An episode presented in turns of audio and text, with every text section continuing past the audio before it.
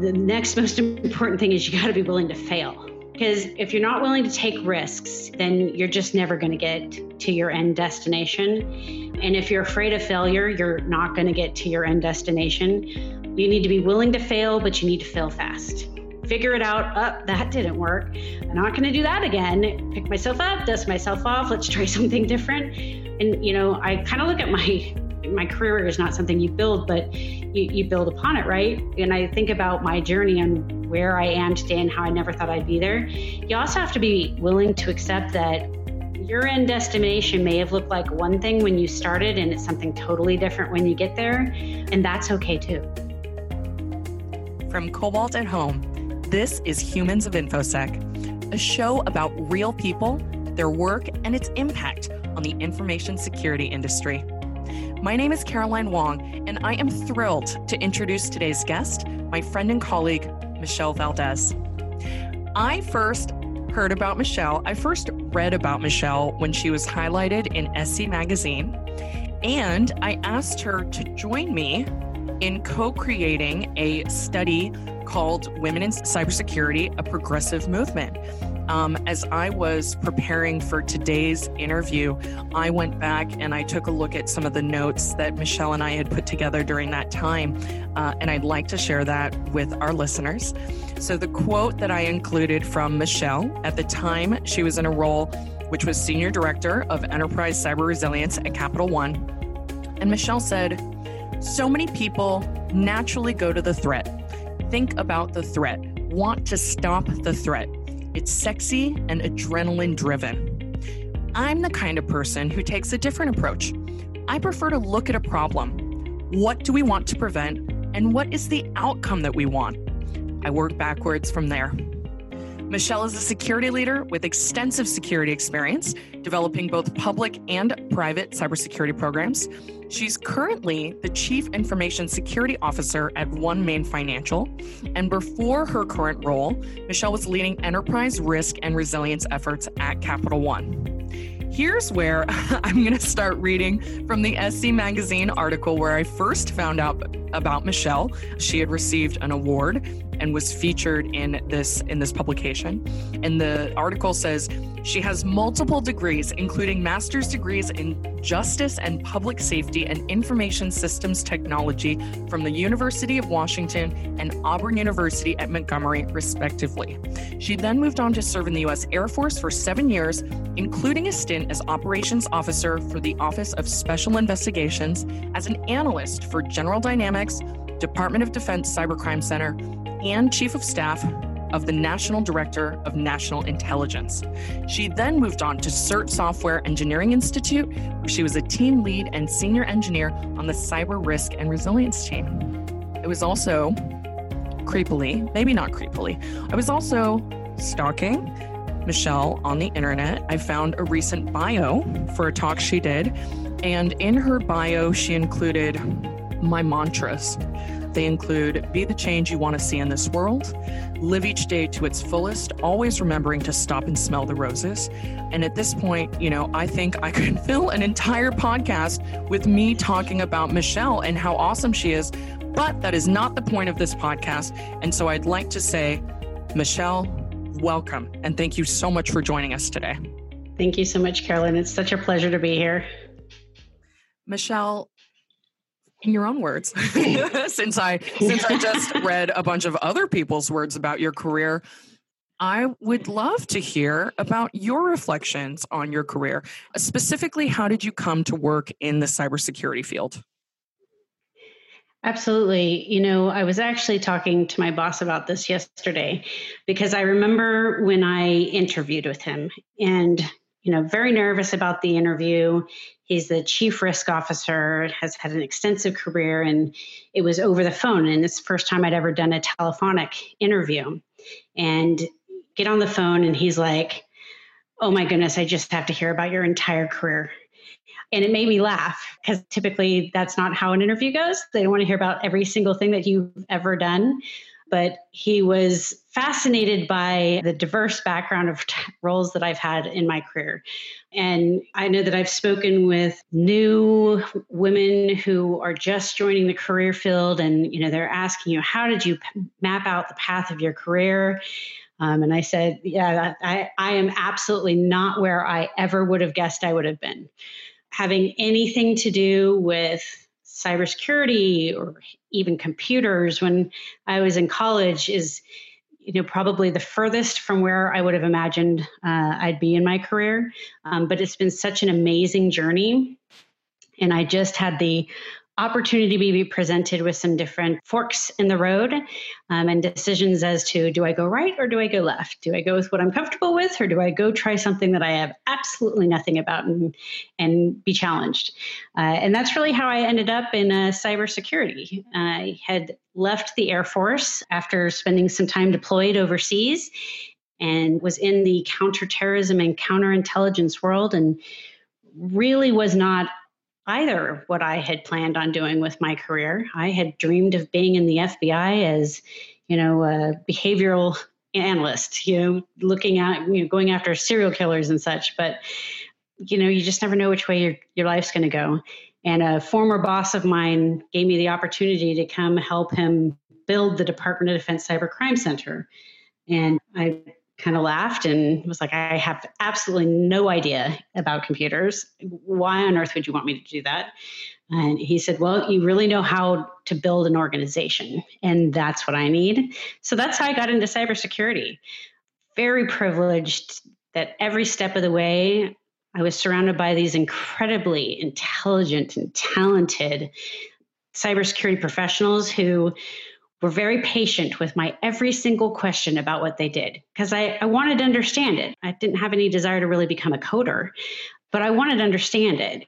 And that's kind of how the journey I've been on is just getting the opportunity to work with people from forensic analysts all the way to you know chief information officers chief technology officers chief information security officers who were patient with all of my questions and and, and my desire to learn more. And you know, now I'm in in a, a, role that I, I set as a goal, and I'm super excited to to be given this opportunity uh, to really try and make an an impact in a field that I'm I'm really passionate about.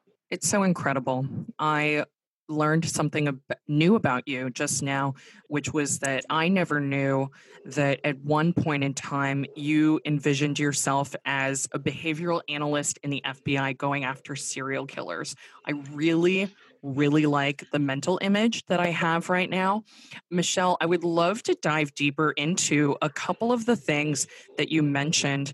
One of them is that you were an investigator in the Air Force. And I'm very specifically curious to know how that experience affects your ability currently in your role and recently in your roles to take a step back and evaluate a problem that you're trying to solve.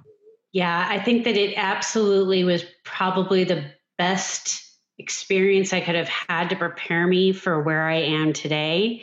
Because not only did it help me prepare and understand how to just interact with people, uh, especially people who have all sorts of different backgrounds. You, know, you learn how to engage with people when you're an investigator, from interviewing to victim advocacy to interrogating bad guys.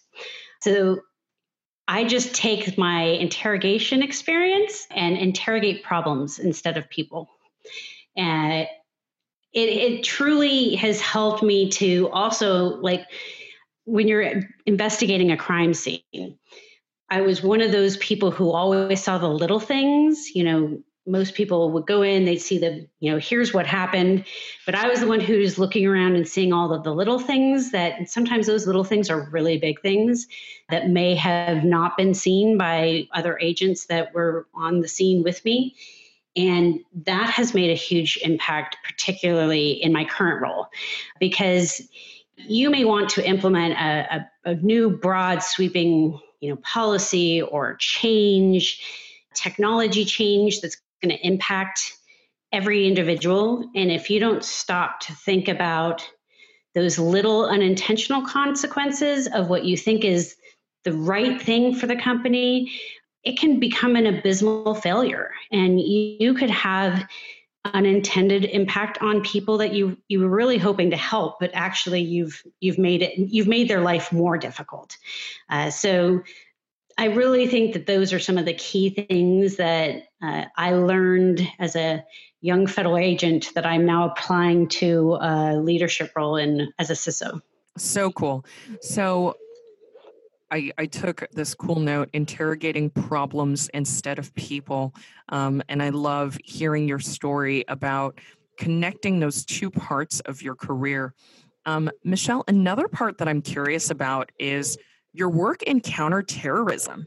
So I'm very curious to know what parallels you see happening in the cybersecurity community that anti terrorism and counterterrorism may have gone through a couple of decades ago? You know, it's a great analogy, and it's one that I've actually used since my very first day in the cybersecurity realm uh, because terrorism and anti terrorism, counterterrorism programs had to go through the same kind of maturity that cybersecurity has gone, is going through, has gone through some now more than before, but particularly when I was. Um, early on helping to build out information sharing programs. One of the things that was a real problem in the in the counterterrorism community, particularly at first, was the lack of communication. All of the different agencies, they weren't talking to each other, they weren't sharing information, and it just was leading to breakdown in intelligence, you know, not knowing when, where, what could potentially be happening. And it was that competitive nature amongst the agencies that was really impeding our ability to truly see the picture clearly. Cybersecurity has gone through the exact same thing. And I think we've come just an unbelievable um, ways from where we were in the beginning, you know, 2010, 2011 timeframe when information sharing was, you know, really just starting to become something people were willing to do. Department of Defense had gotten into it, you know, many years before that, but a lot of other industries were still getting up to speed on that. But I think that you know now you see the the growth of information sharing organizations the information sharing and analysis centers that you see across all the critical infrastructure sectors and in some cases multiple ones across sectors where there's subsector kind of capabilities where you you have some something in common that you need to sh- that you have information that could be related and need to be shared with each other. I mean even non-critical infrastructure sectors like the retail sector now has an ISAC and it truly was all of us as cybersecurity professionals understanding that there's no way that any one of us can can get ahead of this threat or prevent this threat or stop this threat we have to do it together. And so when you now see on any given day information sharing just happening all day long and you're hearing about stuff that's taking place at your competitors organizations all as a means to hey this is happening here. I want you to know about it because i don't want you to have to go through the same thing is just fantastic. And it really parallels what what I saw in the you know the counterterrorism realm about three four years prior to cybersecurity really starting to get up and running and understanding that, that this is a need. And where we are today is just light years ahead of where we were just 15 years ago. So cool. So, Michelle, you mentioned the ISACs, and certainly this is something that you and I are familiar with various public private partnership organizations too that are focused on information sharing and analysis. I'm curious to know your thoughts on because you've you've seen what happens when we don't have the communication and certainly these types of organizations are going in a really positive direction. Where do you think is the next level for these organizations to take it to? And how might we begin to build on the type of structure that is now established by these sort of vertical specific ISACs and get even more out of it? What opportunities do you see ahead? So I think that there's a couple, um, and I mean it's an excellent question because we should always be trying to figure out how do we leverage these great venues uh, and, and successful interactions to other problems. The first one that I see is you know, we're always talking about our cybersecurity talent and the the lack or the very limited, you know, number of people who have experience in this area and how we're all competing for the same resources. I do believe that there is a huge opportunity across our cybersecurity organizations, but particularly in the ISACs, to look at how do we grow cybersecurity talent out of other career fields. So I'm a big believer that if you take somebody who's a leader in the military and doing something that there's just not a single job equivalent in the civilian sector for them to do, that you can take that experience, that leadership ability, the the life lessons and just the the things that they have learned as part of the military and apply it to other problems. And cybersecurity is a perfect example of that. And there's a lot of groups that have been targeting people coming out of the military and getting them the training you know at little to no cost or sponsored by companies in order to give them that opportunity for a great new career field in an area that our country really needs and i think that there's that opportunity beyond just the military i think that we should open our arms to providing opportunities to train people who have some of those skill sets that you just can't learn and give them the cybersecurity skills that they need. Another area, and this is something that I had thought was possibly an area, but now I really know that it is, now that I'm a CISO um, and a first time CISO, we need to grow each other too. There needs to be the ability for us to share not just indicators, but us to share what we're doing, right? And I think in some cases, companies they hold back on being, you know, wanting to say, "Here's all the things we're doing," um, because there's concern about that. But when you get people into Chatham House rule type of conversation, that information sharing starts to happen. It's so powerful, and so I think that the more we can do that, and the more that experienced seasoned CISOs can take new CISOs and say, hey, here's all the things that I learned not to do. Um, here's some things that work really well. And I'm just here to help mentor you. We're all super, super busy. And I know that my calendar always looks like a nightmare. But if I could find an hour every week to mentor somebody, like that to me is so worthwhile it's hard though to reach out and ask somebody who's a you know five times CISO at an enormous company and say, "Hey, can you give me an hour?" so creating a platform for that, I think you're starting to see that in, in, in pockets. I think that it certainly is an area where there could be definite growth and improvement across the board. Very cool. Well, I look forward to working with you and other folks in the industry to help make that vision a reality. Michelle, you mentioned during our introduction that you're now in a role that actually allowed you to accomplish a personal goal that you had set out. And I'm going to go ahead and guess that you set an objective at one point in your career to be a CISO. How did you decide that was something you wanted to do? And what is it like? So, I've had a very uh, interesting journey in my goal to become a CISO. So, uh, when I was working at Carnegie Mellon uh, Software Engineering Institute, and I was working with CISOs and CTOs and CIOs and CX, right? Um, and convincing them across uh, different sectors to share indicators with the federal government and with each other. I got a lot of exposure to, you know, what the role was like, um, but it was on the outside looking in.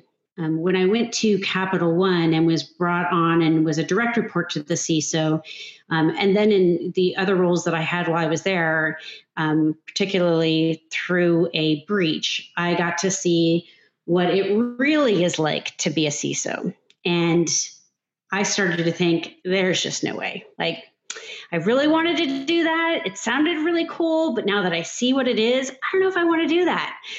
And, you know, one of your quotes that you read kind of speaks to that because, you know, I'm a risk management professional. I believe strongly in resiliency. I believe in, you know key foundational programs and processes so you minimize the impact. And I, am I'm, I'm not drawn by the adrenaline. I've, i worked my 24 hours you know seven day a week watches after 9-11 and you know i kind of feel like as if that's when i was younger i've been there done that. I, I don't i don't know that i want to get into that mode again. And so i actually started to doubt my ability to do it um, and com- pretty much convinced myself not to do it. Uh, when this role came along. And I'll never forget, I got the announcement and I read it and I was like, oh my goodness, that actually might be like this role sounds like I could do it. You know, I started to get some confidence again. And I reached out to one of my very dear friends who is also a first time CISO, and she's like, you absolutely have to apply. Like, you just must do it. So I did. And, you know, I'm, I'm very fortunate that my company has come up with a very novel approach on how to build a cybersecurity program. Um, and that is that there are, I co lead our cybersecurity program with a technology leader who is our head of cyber tech, and I'm the head of cyber risk. And so I get to focus on all of those critical people process parts of cybersecurity that many CISOs don't get the opportunity to focus on. They may have teams who do it, but they themselves may not get the same amount of time to focus on it. And it certainly also doesn't get the same level of investment that technology does. Uh, since I report to the chief risk officer and our head of cyber technology reports to the chief technology officer. We have two senior executive leaders in our company advocating for funds for us, advocating for you know the resources we need and the the program support that we need, which not many CISOs, if any CISOs have. They don't have two leaders. They have the one who sits at the table, or they themselves might sit at the table. But it's been an opportunity for me to be a CISO, achieve a goal, and do the things that I just love. Because most breaches, when you really get down to it, it's about the people and process. It's not about the technology, but the technology is critical. And you need to have that expertise to understand what are the right tools that you need in order to do the best that you can to protect your environment. And this just gives two big leaders the opportunity to do really impactful things for our company. Uh, so it's been a great experience. It's I consider myself incredibly, incredibly fortunate to have found such a unique opportunity. And I hope it won't be a unique opportunity going forward. I hope that it is something that others start to consider because there's a lot of pressure to move the CISO out from underneath technology. And our company did that, but they found that it just just having one leader underneath risk was also not the right answer. So I think we've really achieved something that's going to be impactful for our company. And it's a model that I think could be really impactful for others as well. That is so cool. Michelle, I would love to hear more about the way that you think about building an organization. And this might be specific to your current role. This might be including reflections on other roles, um, on other colleagues and their organizations. It seems to me as though there is not today really a template or a playbook for the perfect way to create either a cybersecurity or a risk management or a cyber resilience program. Can you share with our listeners a little bit of your thought process when you begin to get into that sort of what I consider to be both art and science process of building a function. Yeah, it definitely is art and science. And I think that all of us wish that there was just something we could pull off the shelf and implement. It's just never that easy. And there's reason for that, right? Every organization is is different there's different people, different culture, different technology, different impediments, different beliefs. Like across the board, a template just it'd be difficult to have happen. In the the last few roles that I've had, I've built capabilities just from scratch. You know, there just wasn't anything, and we had to create it. And I think that the the thing that has always worked for me is I first figure out where I'm going. Like, what is it what is it that I want this to look at look like at the end? And I think you read another quote that I'll, I'll repeat. You, you work backwards from there. If you don't know where you're going and if you don't know where where you're trying to get to, getting there becomes almost impossible, or at least incredibly more difficult than it needs to be. So, first, understanding what is it that you're trying to build? What do you want it to look like? And then figuring out how you get there.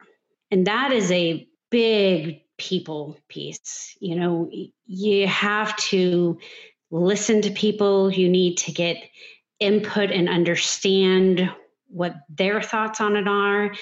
Not go into it with the i'm going to build exactly what i want and just have people build it with me. Um, it has to be a shared experience. You want people to be not only bought in but wanting to be part of the journey wanting to be part of the creating building that is so critical. So the next thing is just really building the relationships listening to people taking in all all of the ideas not approaching it with ego or feeling that you know best and this is how you should do it.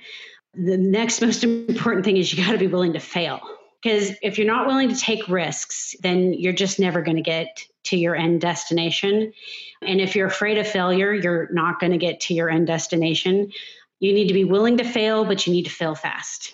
Figure it out. Up, oh, that didn't work. I'm not going to do that again. Pick myself up, dust myself off. Let's try something different. That is another really critical, important thing. And you know, I kind of look at my my career is not something you build, but you, you build upon it, right? And I think about my journey and where I am today and how I never thought I'd be there. You also have to be willing to accept that your end destination may have looked like one thing when you started and it's something totally different when you get there. Um, and that's okay too. Awesome. Michelle, the last question I have for you is if you could go back and talk to your 20 year old self, what would you tell that woman? oh my, that's so long ago. It's a big question. so, my 20 year old self, uh, I was in such a different place when I was 20 years old. And for fun, um, if you're up for it, you know, maybe you can share with us and your audience who were you? Where I was? Who were you? How would you characterize yourself? And then what might you say if you could okay. talk to that person? That, that would be kind of fun if you if you wouldn't mind indulging us not at all. So when I was 20 years old, I was married in my first marriage that did not last. I was running a clothing store, a men's clothing store, totally different than what I'm doing today, at a mall in Washington state. I was young. I had the belief that I was going to be able to take over the world and I was very frustrated because I was trying to get my college degree, but I was, you know, one class at a time. I mean, it took me eight years to get my bachelor's degree, which is actually okay. But at the time, it didn't feel okay. And so I was wanting to be five steps ahead in my career at the age of 20. And I mean, I think I think we all do that. Like we're we're so ready to to be that successful person because um, you want to get past eating peanut butter and jelly sandwiches every single day uh, because you don't have any money. So, wow, what would I tell myself? You know, I think that I would tell myself to believe believe in myself a little bit more. I think that throughout my career, I was really great at talking myself out of what I could do um, and convincing myself that I couldn't do something, um, and not so not as good at saying, "Here's all the things you actually can do." I mean, I had moments, you know, I had I had pieces of my career where I, you know, strived to achieve something, and I did, and it was always felt super good.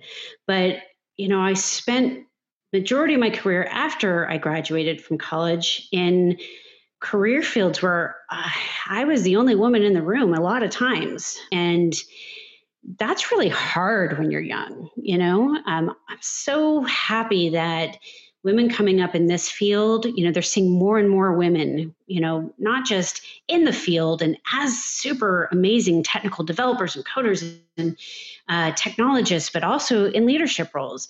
Uh, but but that just really wasn't an option for me. The other thing I think I probably tell myself is to, you know, take advantage of the advice being given to you at the time. There were several times where I had just amazing leaders who were trying to put me on the right path or keep myself keep my myself out of my own way. And i had a little bit too much attitude and thought that i knew better. And there were things that i could have learned faster or i could have done better had i been more willing to listen to those who had the experience and and, and the knowledge and and were actually just looking out for my best interests. So those were probably the two things but man that is a really good and difficult question. Thank you. You know, and I think that it's so fun for me to hear your reflection. I think it's so fun for all of us to learn about the fact that life takes so many different twists and turns. And wherever you are right now at this moment, it's totally possible that in a few years you'll be doing something completely different.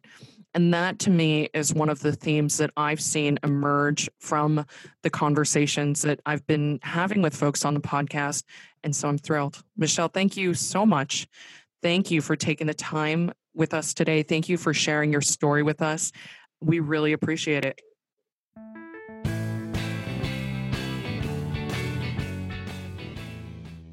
Humans of InfoSec is brought to you by Cobalt.io, a pen testing as a service company. Like what you hear? Subscribe, share, or leave a review wherever you enjoy podcasts. And don't forget to say hello. You can find us on Twitter at Humans of InfoSec. Thanks for listening. We'll see you next time.